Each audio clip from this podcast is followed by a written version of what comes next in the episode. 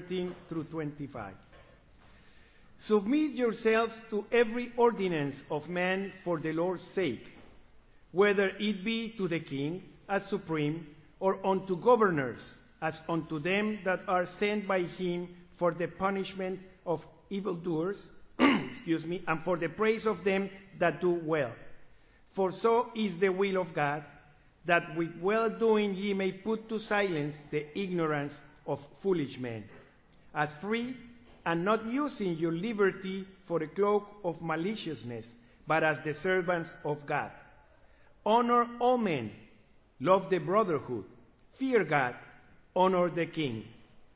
Servants, be subject to your masters with all fear, not only to the good and gentle, but also to the froward.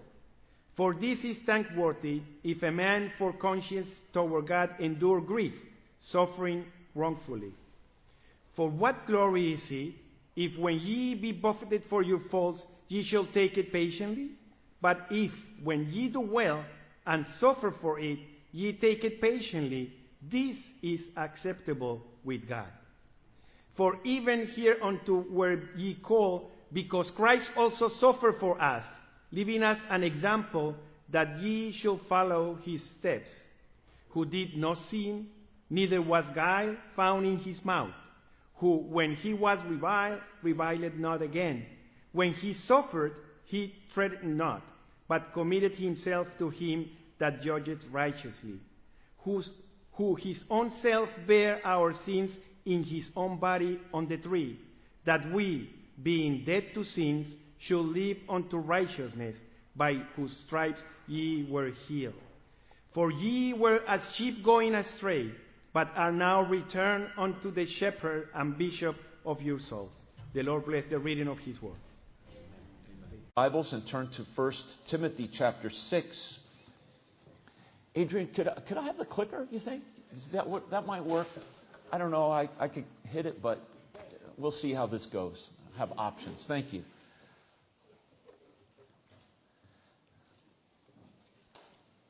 So, we're going to continue our series in Timothy today in a very, I believe, a very important subject for God's people to understand as we talk about three keys for a Christian slave. And I will talk a bit about slavery and what's the biblical view of that. And answer the question Did Paul promote or endorse slavery? And my emphatic answer, and I want you to be able to answer that because some people are offended with what Paul wrote about slavery and think that he did endorse it in some way. And I want to encourage you today to be able to know how to answer that emphatically and say Paul did not endorse slavery. And in a most divine way, as an inspired writer of God's Word. So, our theme verse for Timothy, though, let's say that together as we begin and we'll pray and then read in the scripture. 1 Timothy 3:15 God's word says, "But if I tarry long, that thou mayest know how thou oughtest to behave thyself in the house of God, which is the church of the living God, the pillar and ground of the truth." And so there the theme here is living out love in the local church. And in chapter 5, we, we started and how we are to encourage and exhort one another. The old, the young, the man, the woman, to live out that love and honoring one another. Then he talked about honoring the widows. And then he talked about honoring the elders. We talked about that last week. And today, look at 1 Timothy chapter 6, and I'll just read verses 1 and 2 of 1 Timothy 6. And this is our message three keys for a Christian slave. And incredibly, Paul tells the slaves, after telling the church to honor widows, after telling the church to honor their pastors, now he says to the slaves, honor your master. Now think of that. Let's read it together. 1 Timothy 6, 1 and 2. let as many servants as are under the yoke count their masters worthy of all honor, that the name of God and his doctrine be not blasphemed. And they that have believing masters, let them not despise them because they are brethren, but rather do them service because they are faithful and beloved, partakers of the benefit. These things teach and exhort. And let's pray. So thank you, Lord, for your church. As Timothy says that, as Paul writes to Timothy, that this is your house, that your house is the church of the living God.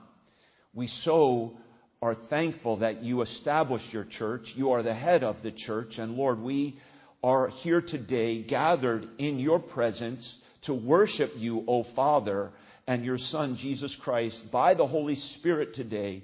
We are here to fulfill your ordinances, and we are here to obey the Great Commission. This is our command in the local church, Lord, and we thank you for your church, that we are your possession, that we worship a living God, not a dead idol that we are the pillar and ground of the church, and we desire to hold up your truth to the world. So, Lord, help us now as we look at this important passage of Scripture in Jesus' name. Amen. So, I want to speak today on this subject three keys for a Christian slave. And right off the bat, I want to say all of us can apply this message to our lives.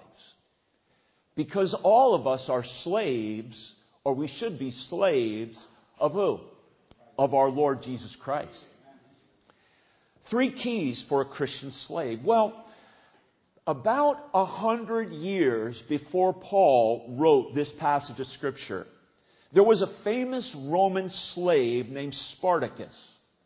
And he sought to overthrow slavery in the Roman Empire through revolt. He was tall, exceptionally strong, and some suggest he became a slave when he was captured in a war and he was sold as a slave. Because of his strength, he was trained as a gladiator. Now, movies have been made of Spartacus, starring Kirk Douglas, way back in 1960, that have increased his fame. But as a gladiator, Spartacus fought and killed for the entertainment of Roman crowds. But finally, he decided he could endure slavery no longer. So he decided to escape from this life. But his plan was discovered. And so the Roman government scheduled to execute Spartacus. Rather than submit to that, however, he decided to fight his way out of slavery for freedom. He escaped and he went to the countryside. And there many gathered around him and joined in his revolt. And he actually went to war with his makeshift army against the mighty Roman powerful army. About 70,000. And he sought to overthrow the system of slavery that infested the Roman Empire. With amazing grit and real cunningness, he was able to even win some battles, prolong the war, but soon Rome was just too powerful, and Spartacus was killed in battle. To teach those slaves throughout the empire the lesson not to try that one again about, at least this is what I could find, there's obviously different numbers of history so long ago, but at least up to 6,000 slaves were crucified on the famous Roman road called the Appian Way. And their bodies were left to rot on those crosses as a lesson of Rome's power and of and the slaves not to revolt any longer. In this passage of Scripture, I believe that Paul does not follow, obviously, Spartacus, Spartacus's tactic to revolt in warfare against Roman slavery. But it's as if his method to overthrow slavery, not by revolt, but through Christ like servanthood, kindness.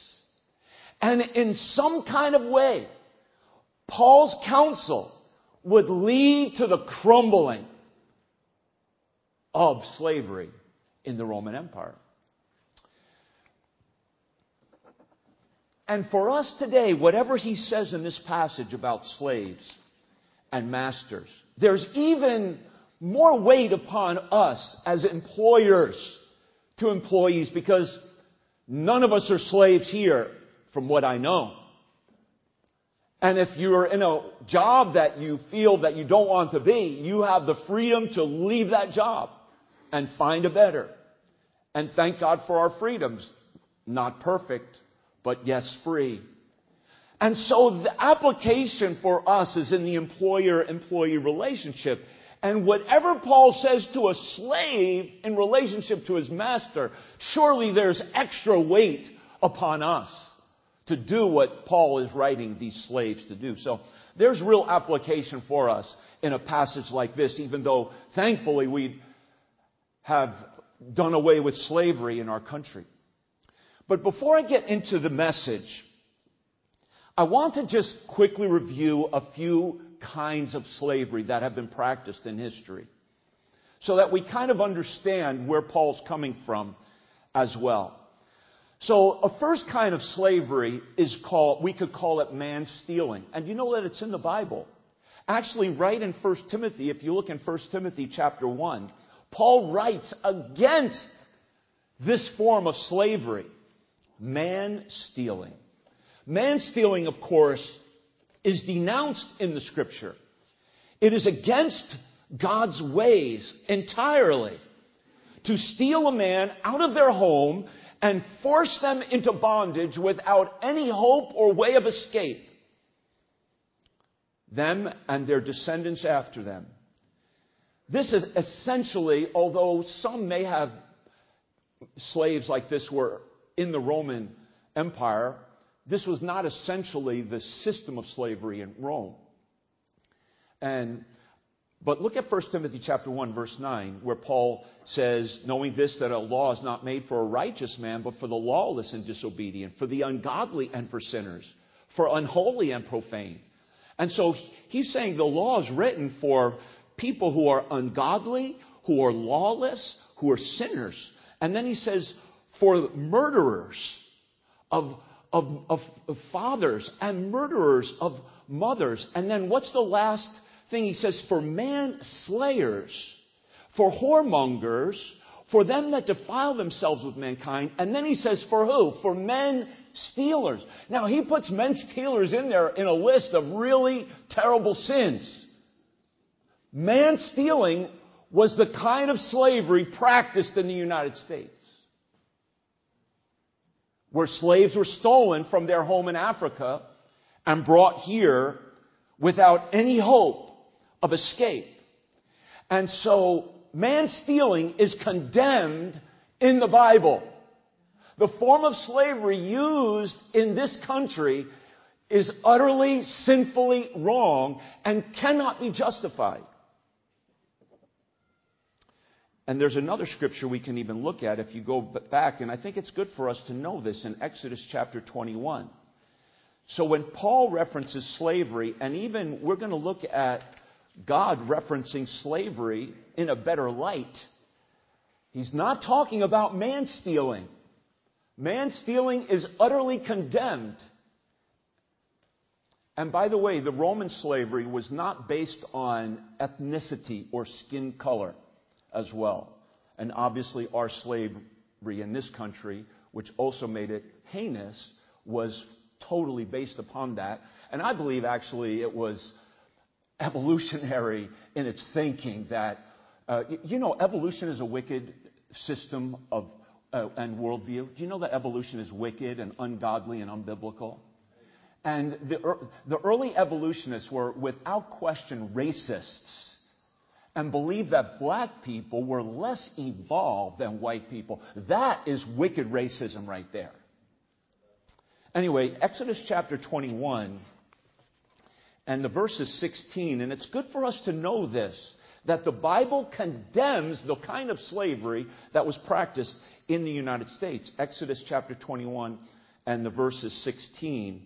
And it says here, And he that stealeth a man, there's the man stealing, and selleth him, there it is, selleth him as a slave. Or if he be found in his hand, he shall surely be put to death. And so man stealing is one form of slavery, and one cannot take what Paul wrote about slaves to try to justify the American, the African slave trade. Okay, so I, I don't want to harp on that, but I, I just wanted to put that out there. The second kind of slavery, you could stay right there in Exodus and actually go to Deuteronomy 15. We'll, we'll read a couple verses from Deuteronomy 15. The second kind of slavery I just want to hit upon real fast is Hebrew servanthood. Now, in Hebrew servanthood, now listen, impoverished Israelites who were in debt or financial despair could sell themselves into a form of slavery as almost like a house servant in order to pull themselves out of poverty and out of bankruptcy. So Hebrew servanthood, and I have the verses and you can read more. It's in Exodus 21, Deuteronomy 15 are the two main passages, but there, it's referenced in other places. It was a personal decision that someone made in financial destitution. It was also for a temporary period of time, seven years. After seven years, they could go free. And if there was any abuse, and this is the Exodus passage, Exodus talks about how even if a master knocked, broke the tooth of his servant, the servant was free. So in other words, there was not to be any physical abuse at all. If so, he would be freed. And in Deuteronomy, very interestingly, after the seven years, and this is what I want to read, I thought it was pretty interesting. Deuteronomy 15, is after seven years, the owner of the slave, the master, would, would furnish his slave with some flocks and with some kids and, and so that he could go and make a living for himself in his freedom.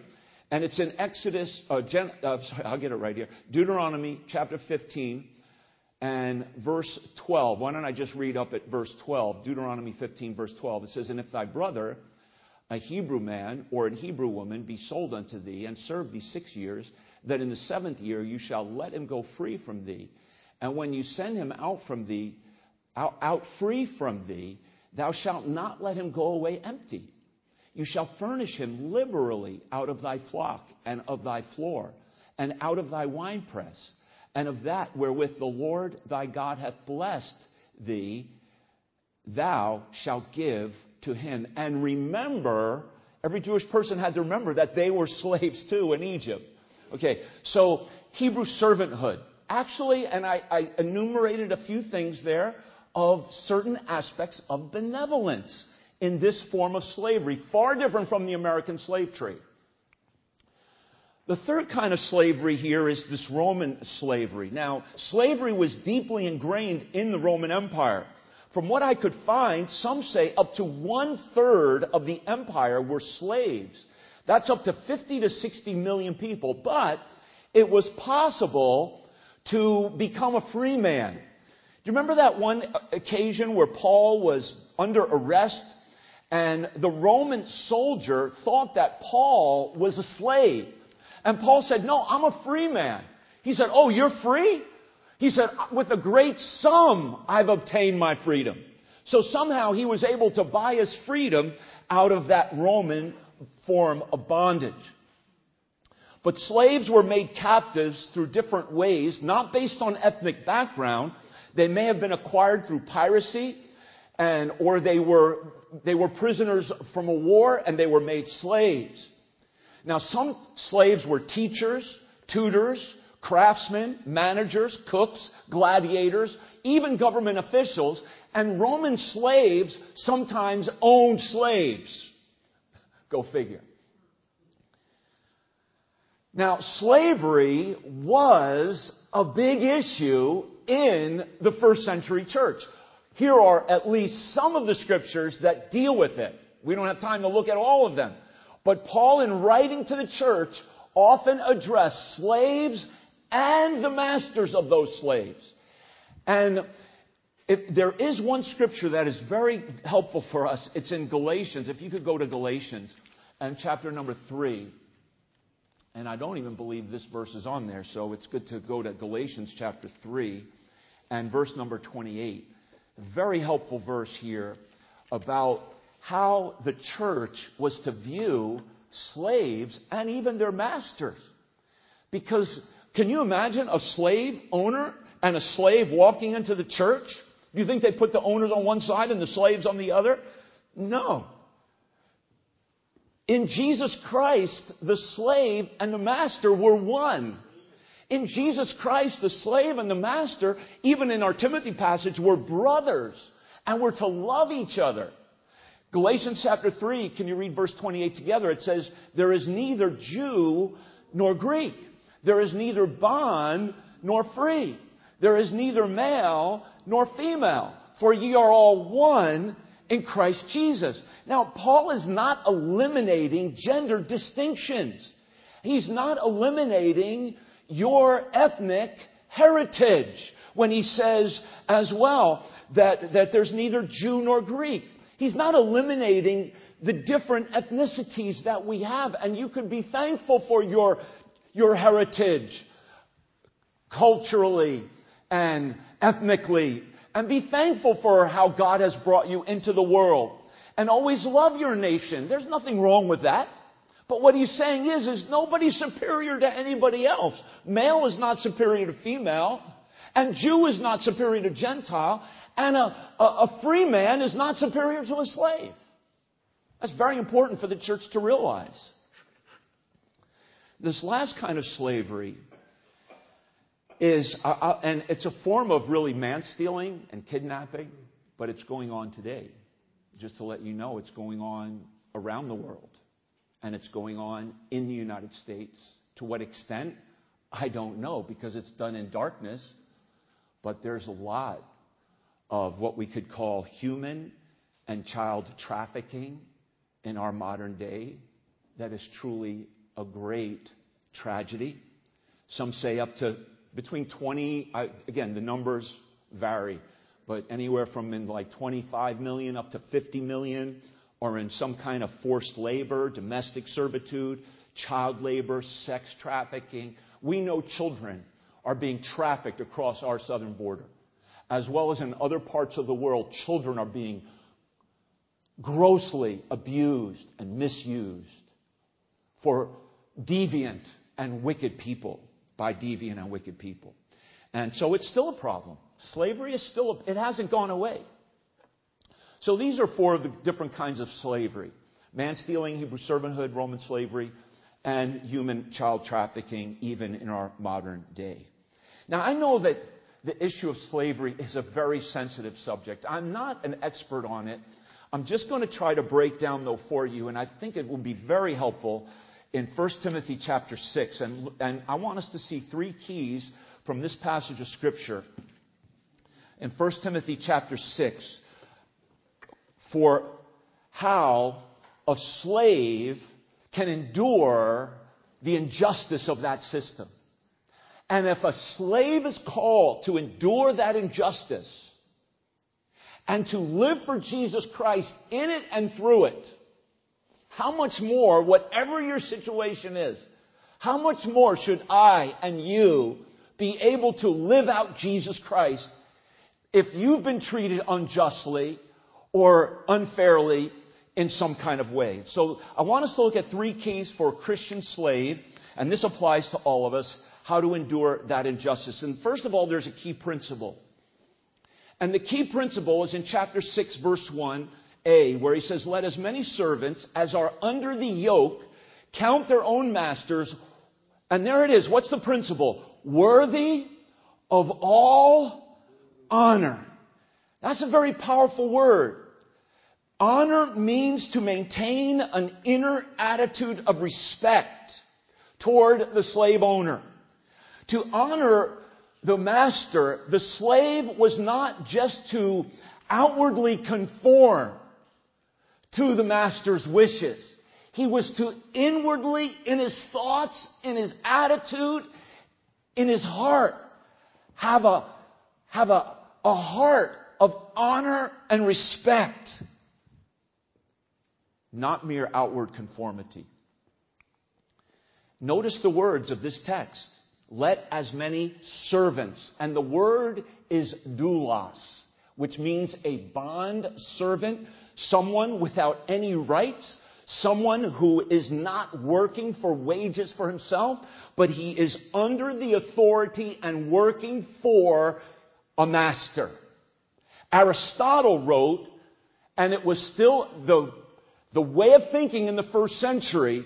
Aristotle, that philosopher, a foolish philosopher, because he didn't know Jesus, sadly, that we, from what we know, is that Aristotle wrote slaves were considered living tools. And a tool was an inanimate slave. So I have a hammer. This hammer is my slave. It's inanimate. I have a slave. That's my tool, just like the hammer. That's how slaves were viewed in this century. They're under the yoke. Under the yoke speaks of one victim and oppressed by tyranny. Under the yoke, the Bible speaks about yokes of iron. And so when it says this servant was under the yoke, it speaks that he is a victim. He could, he's well being oppressed by a, perhaps even by a tyrannical type man because then he says under the yoke, he says count, that is, calculate your masters to be worthy of all honor. And the word master there, we get our word despot. Now what's a despot? Like a tyrant. That's the word there in the original language, a despot. And so this one had absolute control. So this is, we cannot get away from that language. And yet Paul says, count these masters worthy of all honor. Now we might say, how in the world could Paul ask of this? How could they not allow their inner feelings, because that's what's going to get in the way here, you know, our feelings get in the way of our actions, don't they, all the time? I mean, I, I told you I went to a beautiful fellowship yesterday in Yonkers, and then I, but I didn't tell you when I drove home. I got stuck on the Van Wyck Expressway for like an hour and didn't move because they're like building a bridge there, or something. I don't know. But I was like, and, and I, I started blaming my wife and she started blaming me, you know, why we were in this traffic jam. You know I mean? So sometimes it's not so easy in our feelings. Little transparency there, okay? But he says, and then of course we apologized. It was all my fault, honey. I was the one driving anyway, you know. I mean, okay, but look, look at 1 Peter chapter 2. Look at 1 Peter chapter 2. And Peter, with even stronger language than Paul, tells these slaves to endure the hardship of slavery. And their example is Jesus Christ. But look at 1 Peter chapter 2. This is the passage that was read early. We won't reread the whole thing. But who are we to honor in verse 17? What does it say in 1 Peter 2:17? Who are we to honor? All men. So right there, does that mean that slaves should honor their masters? And it also means the master should honor his slave. The honor would go both ways. Honor all men. And it even says who is the last person we're to honor in verse 17?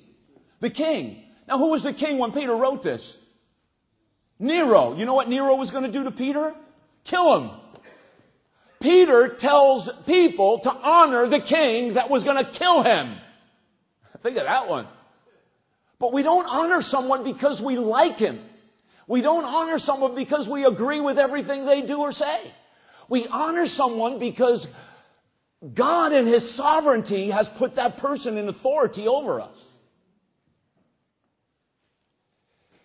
So down in verse 18, he says, Servants, be subject to your masters with all fear. That's reverence, not only to the good and gentle, but also to the froward. Those are the difficult ones, the despots, the tyrants. For this is thankworthy if a man for conscience toward God endure grief, suffering wrongfully. And he's talking to slaves suffering wrongfully. And he says it's thankworthy. You have a reward from God. What glory is it if, if you be buffeted for your faults, you shall take it patiently? In other words, if a slave stole something and he got beat up, then he, that's his, that's on him.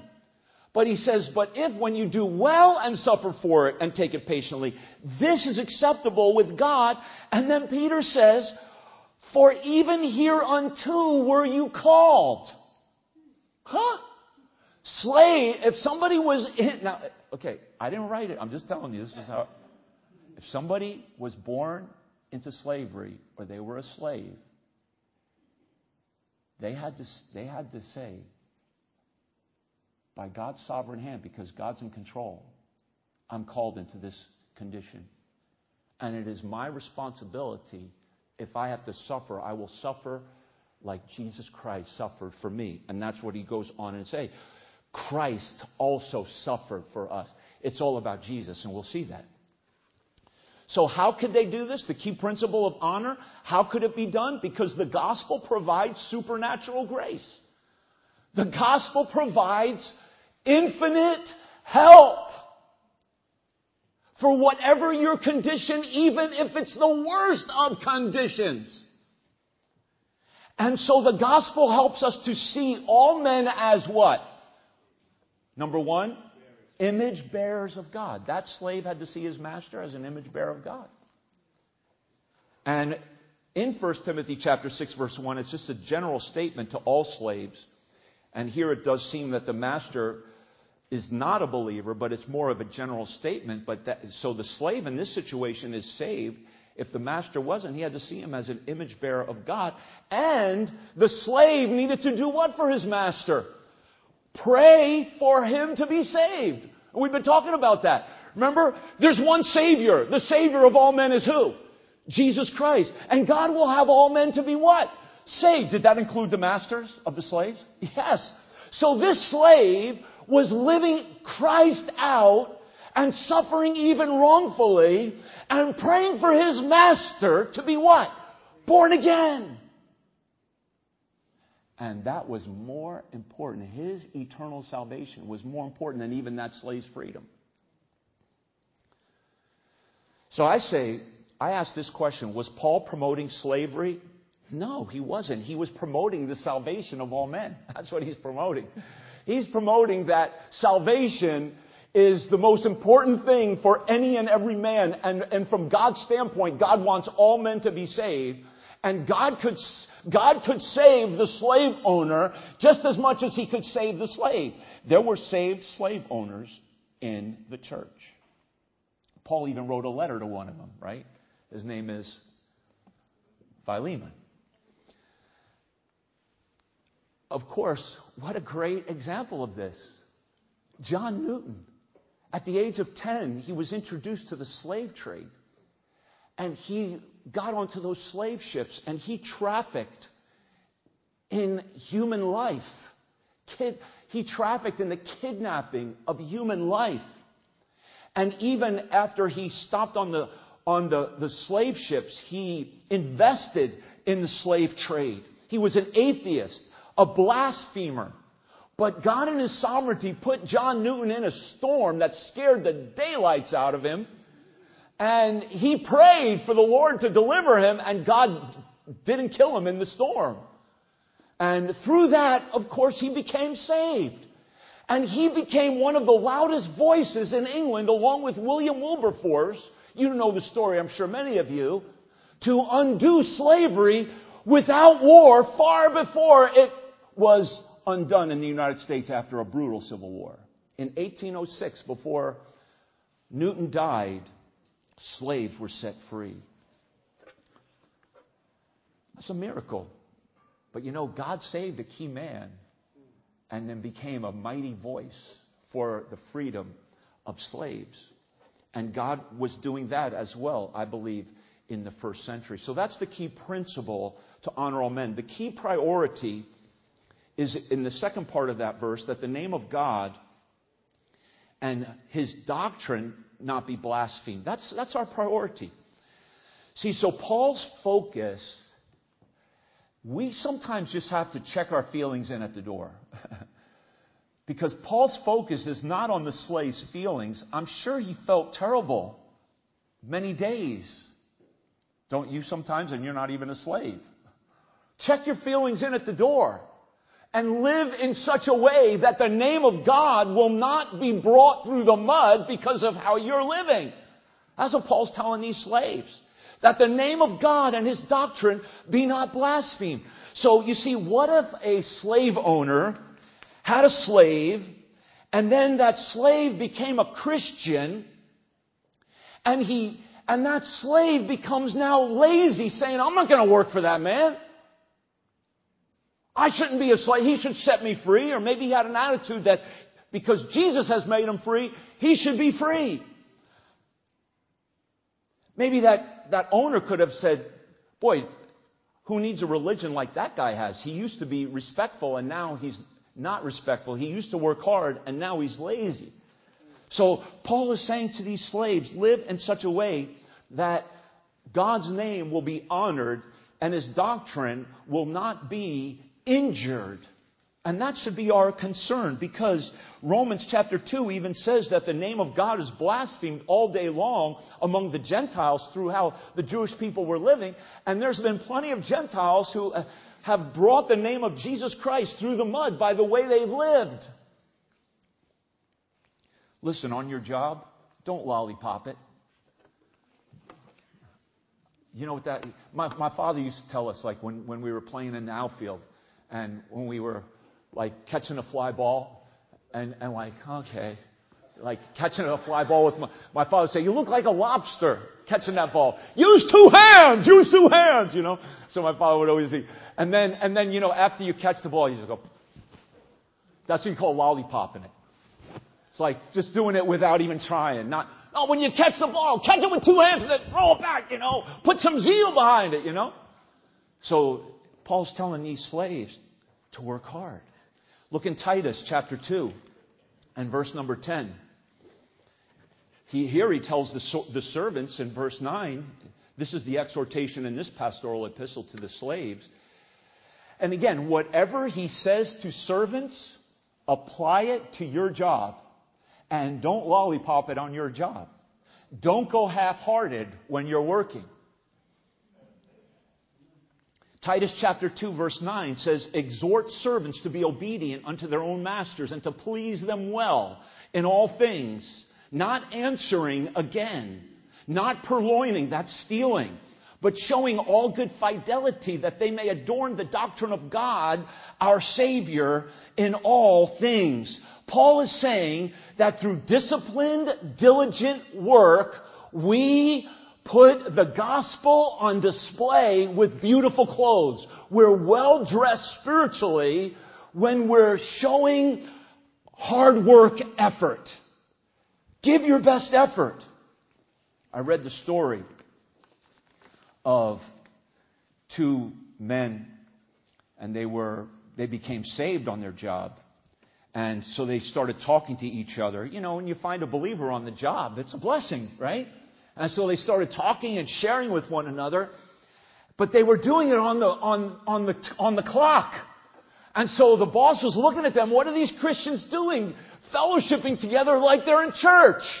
Listen, when you're at work, you're not at church. Work. So one day, one of those young men emerged out of the washroom where he had been for 20 minutes and he goes to his buddy and he says, Man, I just had the greatest time in the Lord. I just read three chapters in the Gospel of John. Listen, you could read three chapters of the Gospel of John, but not in the John when you're at work. work! You're not there to read the Bible. I encourage you to read the Bible. But not when you're on the clock. You're working for somebody else. You're stealing, actually, when you're doing that. Now, this is an important point. What if Paul wrote to the slave owners and said, I demand when your slave becomes saved that you free him? And Paul, as an apostle, demanded that. Or what if Paul, as I put here, focused his goal upon the justice of freeing all the slaves, like Spartacus did? Well, what could Paul have, what could have happened? Paul could have got thousands and thousands of slaves as well as Christians killed. They would have blasphemed, perhaps, in the Roman Empire, the name of God and his doctrine. And if Paul focused his goal upon social justice to liberate oppressed slaves, you know what it would have done if an, uh, an inspired apostle had done that? Just think of it. It would have forever changed the whole purpose of the local church.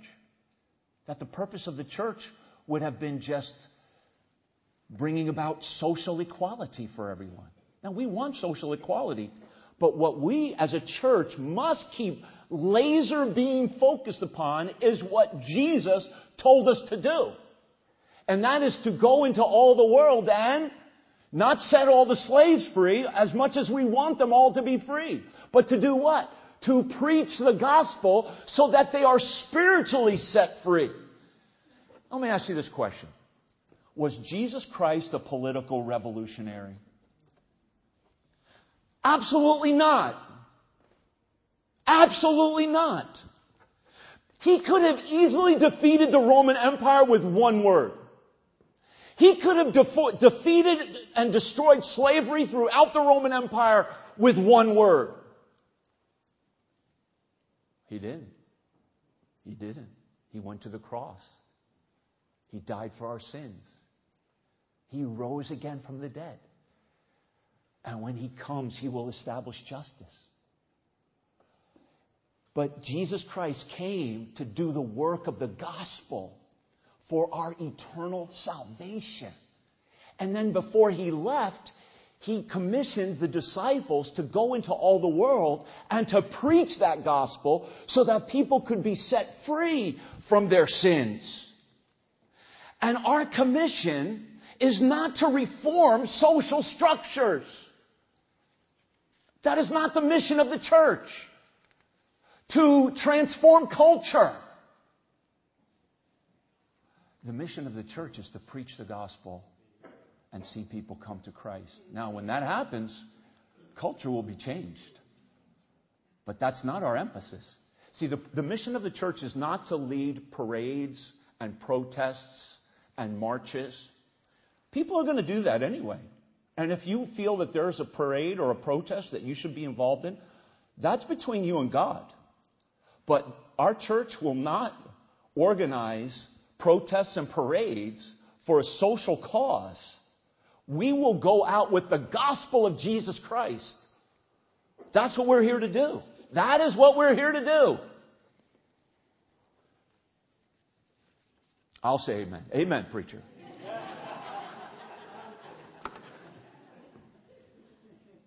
I know you agree with that. That's our priority.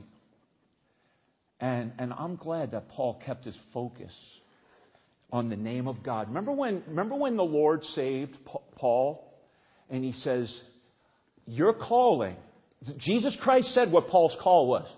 And Jesus knew Paul was going to go throughout the whole Gentile world where there were going to be slaves and slave owners everywhere. Did Jesus tell Paul, now, Paul, as you go, I want you to make sure that you tell all those slave masters to release their slaves? Is that what he told? No. He said, I want you to go and bear my name. The name which is above every name. Jesus Christ. So that's what we're here to do. Now, the last thing, and I hope you could stick with me because this is where I really got blown away. Are you tired? Man, I hate the clock. I, it's going fast. Okay, there's a key power, though. And there's two things here in, the, in verse 2 now. Now, Paul is specifically directing Christian slaves which have Christian masters in verse 2. He says, They that have believing masters, let them not despise them. So, slaves were not to look down upon them, but they were to see their believing masters. Notice how they were to see them in this verse. He says, because they are brethren, they're brothers, and rather do them service because they are faithful, they're believers, and he says they're beloved. So there's three B's there. They're believers, they're beloved, and they're brothers in Christ. And notice that word rather in our, in our King James text. He says, but rather, that means even more, these Christian slaves are called to serve their Christian masters. Rather means even more fervently. And that applies to you on your job and me on my job. He says, don't despise them. Don't look down upon them. And if you have a Christian owner, you should be really thankful for that Christian owner and don't take advantage of him as a Christian, but work hard for him.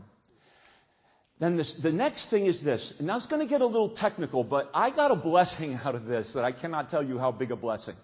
So I'm going to try to explain it. I hope. Uh, uh, uh, are you awake? Do you guys need to do a jumping jack? Okay, just give me a couple minutes. It's going to take me a couple minutes to develop this because, but, but it's really amazing what Paul says here now. He says, but rather do them service because they are faithful and beloved. Now, notice the last phrase there. They're partakers of the benefit. Paul is telling these slaves to do them even more service because they are partakers of the benefit, which is some kind of a good deed. Now, throughout Roman culture, a key part of their whole economy and how things worked was a system of patrons and, or benefactors, patrons or benefactors, and they had clients. The patrons or benefactors were the wealthy. And the patron or benefactor would do a, and the word here is that word, benefit. He would do a good deed to his client, his less wealthy client. And in return, that client would give honor to his patron. And the whole culture of Rome was built around this patron client relationship. Even the Roman Caesar had a patron so he could get to the top. And then Caesar was a patron to client kings around the empire. So let me just give you an example of this. In the land of Israel in the New Testament, there was a city called Caesarea. Now, who was that city named after? Caesar Augustus. Who named it Caesarea? The client king of Caesar Augustus named Herod. Herod, because he, because Caesar was his patron, in order to honor him, because you see, Caesar did Herod a good deed. What was the good deed? He let him be king. Caesar, Herod was king because Caesar let him be king. See, that's the benefit that Caesar did. It's the rich one who does the benefit for the less wealthy. That's what you have to get here. That word benefit is used for the rich doing a good deed for the poorer. So Herod named the town Caesarea after Caesar to, because he had received being a king and received that benefit, so now he's going to give him honor. When you receive a benefit from a benefactor, you have to do them honor. And by the way, Caesarea Philippi, after Herod died, Philip's son, named, uh, Herod's son named Philip, named a town outside of Israel called Caesarea Philippi. Who did he name it after? Caesar, because Philip was also a client king of Caesar. So that, that's how things worked. That, are you with me a little bit? You're with me on this? Okay. So now hear the words. And here's the thing, and let me hit this right now, and I'll hit it again. This is the amazing, this is what blew me away. Paul is telling these slaves to act like kings, to act like the patrons as if their masters were their clients. And that would, in a sense, force them, if they were Christians, To do what? To give them honor. And ultimately to what? I believe that Paul is, Paul is kind of subtly causing the Christian slave masters to come under conviction when their, when their slaves showed them this respect and did these good deeds of benefit. It's an amazing thing, isn't it? That blew me away when I found that word. So here's the word. It's the Greek word is euergesia. I don't know if I'm saying that right, but that's, and I just want you to see the connection of these words. That word benefit. And ergon is the Greek word, which is the root of, you, you is the word good, and good work. Er, ergon is the root of that word benefit. And that's the word in 1 Timothy 6.1. Now I want you to go to Luke chapter 22, or if you don't have it, but I have it up on the screen. And here's the second word because Jesus used, Jesus used this word benefactor in Luke chapter 22 verse 25. And he talked about kings who are called benefactors. Can you read that verse? It says, The kings of the Gentiles exercise lordship over them, and they that exercise authority upon them are called benefactors. So the kings are called benefactors, and it's the kings, going back to this, the kings who are called euergetes, who do benefits for their clients, euergesia. And the word is also used incredibly by, uh, of Jesus who went about doing good. And that's a verb, doing good works. So Jesus Christ is the ultimate servant who did good works. So it's an incredible thing. So, just again to summarize, Paul is instructing these poor slaves to do good deeds or to show benefits as if they were rich. As if they were rich. And were they? In Jesus Christ, were they? Were they really rich? They had true riches. So, because of their true position in Jesus Christ, Paul is calling upon them to live out their Christian faith and show the riches of Jesus Christ to their masters. That's an amazing thing. And so the poor slaves were to act like rich men because so they were. And dear friend, on your job, live out your riches. Live out your riches. In Jesus Christ, we have to remind ourselves every day, I am rich. And so, in a sense, I say to you, Paul is killing slavery with Christ like kindness and the servanthood of Jesus Christ being demonstrated through these slaves. Because Jesus Christ is the ultimate servant. Jesus said, Whosoever will be chief among you, let him be your servant, even as the Son of Man came not to be ministered, but to minister and to give his life a ransom for many. And how do we do this? Because Jesus Christ, our Creator King, the ultimate benefactor, the ultimate wealthy one of all creation, took upon himself the form of a slave. The form of a slave, and that's doulos. Philippians chapter 2, verse 7 actually uses that word doulos, a slave. And he did the ultimate work. And I'll use that word, the ultimate benefit. 1 Timothy 6. And we are partakers of the benefit of Jesus Christ. And because we have partaken of His benefit, of His death, of His shed blood, of His powerful resurrection, so we can show forth the riches of our faith that in Jesus Christ I am free, even if I'm a slave. I am rich, even though I am poor. And so Paul turns the entire system of social interaction in Rome upside down. He, he, he, steals the language of his culture and he applies it to the gospel of Jesus Christ. And Jesus Christ is our true benefactor king. And he gives us power to honor his name wherever we are, wherever we go, on your job. Your job is to honor the name of Jesus Christ. May God bless you. May God fill you with His Spirit. May He, he give you patience and love and joy. And again, I say, if slaves are called to do this, how much more should we in our homes? How much more should husbands do, let their wives be a partaker of their benefit? Live out your riches, husbands.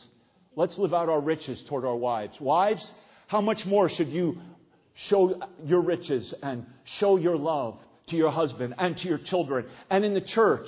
How much more should we love one another in this place? Because we walked in here freely and we're with other people who believe as we believe. Let us love. Let us show forth the grace and mercy of Jesus Christ in this place. Let's stand together as we pray.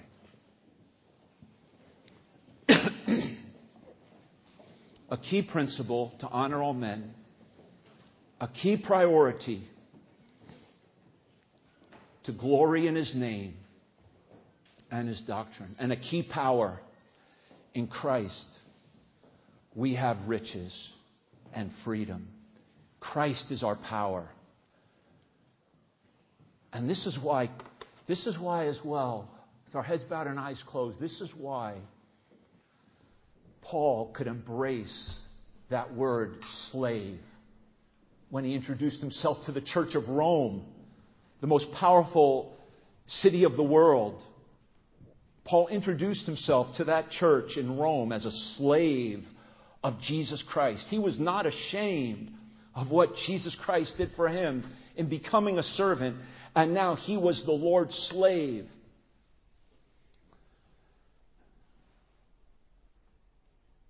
Are you a slave of Jesus Christ? Would you say to the Lord today, Lord, I'll do whatever you want me to do. I'll go where you want me to go because I'm yours. You are my master, my loving Lord. Your yoke is upon me, but your yoke is easy and your burden is light. And Lord, you are worthy. If a human patron was worthy of man to give him honor, and if all men are worthy of our honor, oh God, how much more worthy are you of our honor today? Glory and honor and blessing be unto your name. Forgive us, Lord, that we have lived in such a way as to injure your name before our family, our friends, and our co workers, our employers. Forgive us, Lord, and help us now today to say, Lord, we want your name to be lifted up and honored on our job, in my home, in my community. Lord, help me. Help all of us now today. How many would say, Pastor Matt, yes, I want to be the servant of Jesus Christ. That's my desire to live as a servant of Jesus because he's my he became a servant for me and I will be a servant for him. Just put your hand up to the Lord and just pray and ask God to give you power, to give you grace, to give you his peace.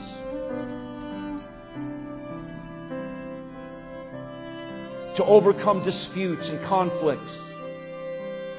To be forgiving overcome bitterness and strife and worldly wisdom and live for the glory of His name. Because you're rich in Jesus. You have power in Jesus. You're free in Jesus. You can put your hands down. Thank you, Lord. If there's anyone here today who needs Christ as their Savior, please talk to me, talk to Pastor Carmine, Micah, one of our deacons, or one of our members. There's many people here who could point you to Christ. So now, Lord, we love you and praise you, and we thank you for this day and continue to bless us as we live it for you. In Jesus' name, amen.